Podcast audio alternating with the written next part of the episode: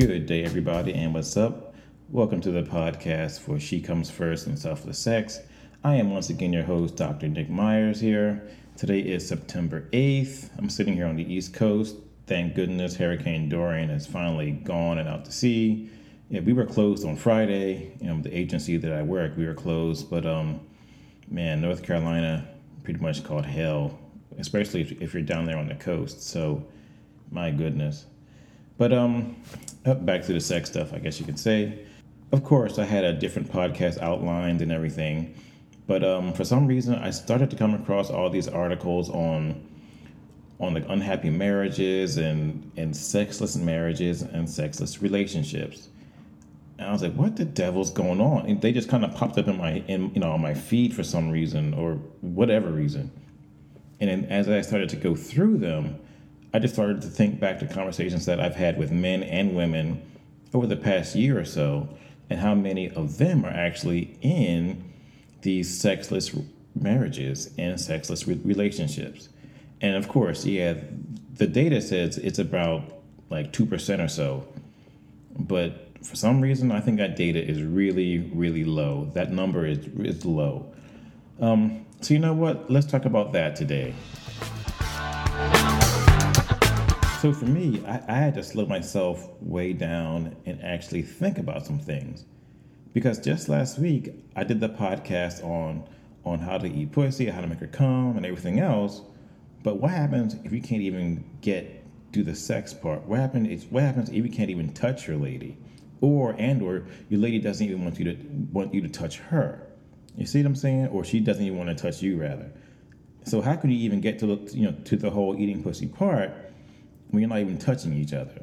So I had to stop, pump my brakes, slow everything way down, because I really think that people, I have a theory that there is a percentage of people out there who are actually going through this, but they have no one to talk to about it because no one would even b- believe that they're going through this situation.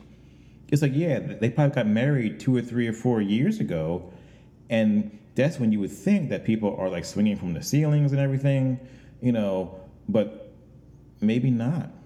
Maybe not.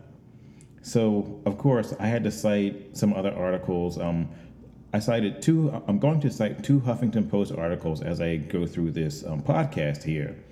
Because for me, this is so outside of my wheelhouse, I kind of had to educate myself. So, therefore, as I'm educating myself and asking myself questions, I hope to also educate you and just try to figure out what's going on. So, right here, let's get into the top 10 reasons or top or 10 reasons given why people end up in sexless marriages and sexless relationships. So, you ready? Let's get through these first five issues. Number one, you can't even talk about sex anymore. That's a big one. Because if you can't even talk about it, most likely you probably can't even do it. So what happens? You start to drift apart slowly over time, but it happens. Number two, stress. So if you feel that, there that there is a lot of things going on in your life right now and it's out of control and you're trying to control it but it's just not working, all that stress is going to build up. And I can tell you, stress is a definite sex killer. Sex, it's, it's a desire killer, it's a libido killer. It just is. Number three, you may have mismatched libidos. So, for example, out of 100, if she is on a 80 and her husband's on like a 30, they're going to miss each other.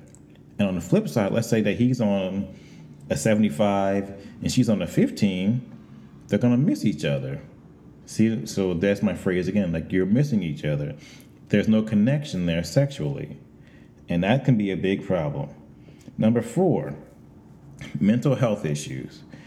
Yes, I, I can agree with this one wholeheartedly. Sometimes, I mean, just just in the way that this society is going right now, and the, the amount of, of, depression that's out there and the amount and the amount of anxiety that's out there, I can completely understand not being interested in sex. I mean, think about it. If we turn on the news sometimes, or not even just turn on the news, just just turn on the television and it's some breaking news It's like, come on, again or whatever. You know what I mean? So yeah, so there is a lot of reasons why people are not having sex, and it's people are, just depressed and, are, and, and they are anxious.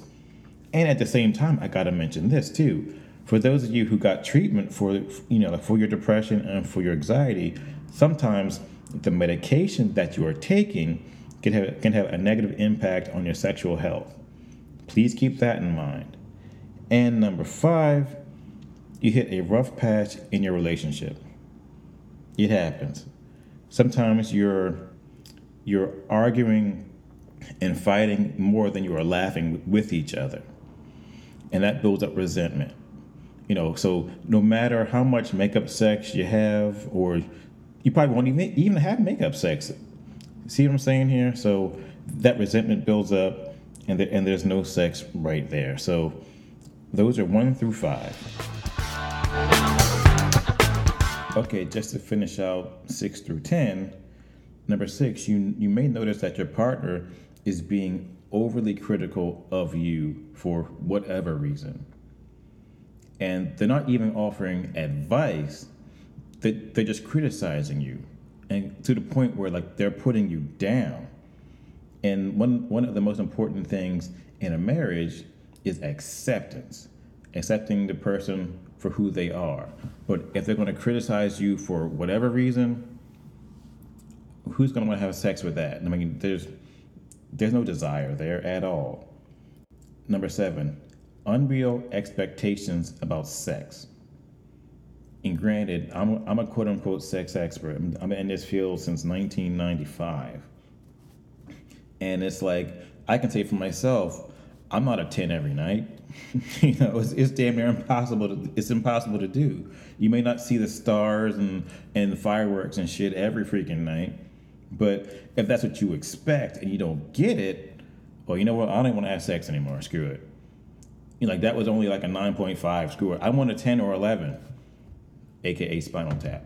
But it, come on now, it's, that's that's an unreal expectation about sex. It's, it just truly is. Um, number eight, performance anxiety. Because, truth be told, if you feel that you cannot perform, in many cases, you're not even going to, a, to attempt to have sex. It's like, why even bother? So I'm not even going to do it. So therefore, no one's having sex. Number nine, scared to suggest new things in the bedroom. And I mentioned this the other day in our Facebook group because if you're not in our Facebook group, you really should come on over because we're having some interesting conversations in that group. And with that said, um, it's just you're waiting for your partner's reaction. So, for example, if you suggest something and your partner's like, cool, let's try that. Okay, let's get some spice going. Or on the flip side, if they're like, ew, that's gross, I'm pretty sure you will never suggest anything else again in the bedroom. Don't yuck my yum. That's the old quote from the from the 90s, rather. But still, that has a profound impact on someone's sexuality and and also their fantasies. And number 10, you become bored of each other. Early on, it was great. You guys are swinging from the chandeliers probably a couple times a day, or at least weekly, or whatever, or daily.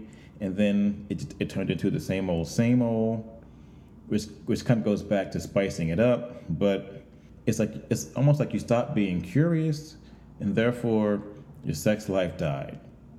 So those are ten possible reasons or causes for a sex for a sexless marriage.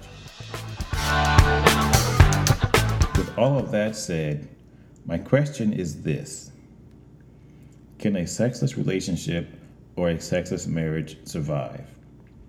And the easy answer is yes. Yes, they can. Granted, 60% of people in this country feel that they're being sexual and having sex is very important to them. For some, but for some people, it may not be. For example, if both people have very low libidos, and if we're talking like a scale here of, 1 to 100, and they're both down on a 10, they'd probably be just fine because they're both not really interested in having sex. Also, let's say um, a health issue comes up and you're married. And some, some people may want to stay in that because the old quote is, you know, for better for, or, or worse. In this case, it's worse. So they so they will hang in there with the hope is that their sexuality or their sexual health may come back over time. And if it doesn't, it's okay because their love is strong. And sex, you know, that's just how it is for, for them. That, that's fine. And number three, some couples may value other areas of their marriage or relationship more than their sexuality. So for some people, if you ask them, "Oh yeah, sex is like like one of the top five reasons why you know we're together or something," for them, sex could be down like around twenty, and they may not place that much importance on it. And for them, that works. But my broader question coming back, like full circle, is will this work for everybody? And more specifically, will this work for you? So, what happens if staying in a sexless marriage isn't going to work for you? And of course, if you are sexually mismatched in your libido, that's one of the more easier reasons to see. But what happens if the sexlessness is a symptom of other issues and problems in your relationship or in your marriage, which could lead to infidelity or one of the partners asking for an open relationship or an open marriage? Then what do you do? So, in closing out this podcast, just to keep it real, I can admit that I was in a sexless marriage. Um, and, and the odd part is both of us had our PhDs in human sexuality. Um, and both, now I forgot, both of us also had our, our master's degree in human sexuality.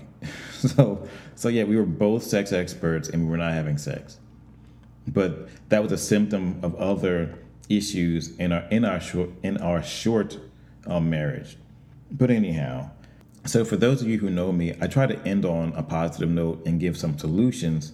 So once again, I'm going to try that here. It may not work, but I'm still going to try it. So in that same article, they mentioned try try to go back and think about when you guys stopped having sex or when the sex started to slow down what was the trigger? What was going on during that time? Was it stress? Was it um, some sort of a mental health issue going on? Which all could be triggers and actually cause and get you on and set you off on that slippery slope to the point where now you're not having sex at all. And also, don't forget, and as you're doing that, please talk about sex. And for guys, many cases, we clam up quick.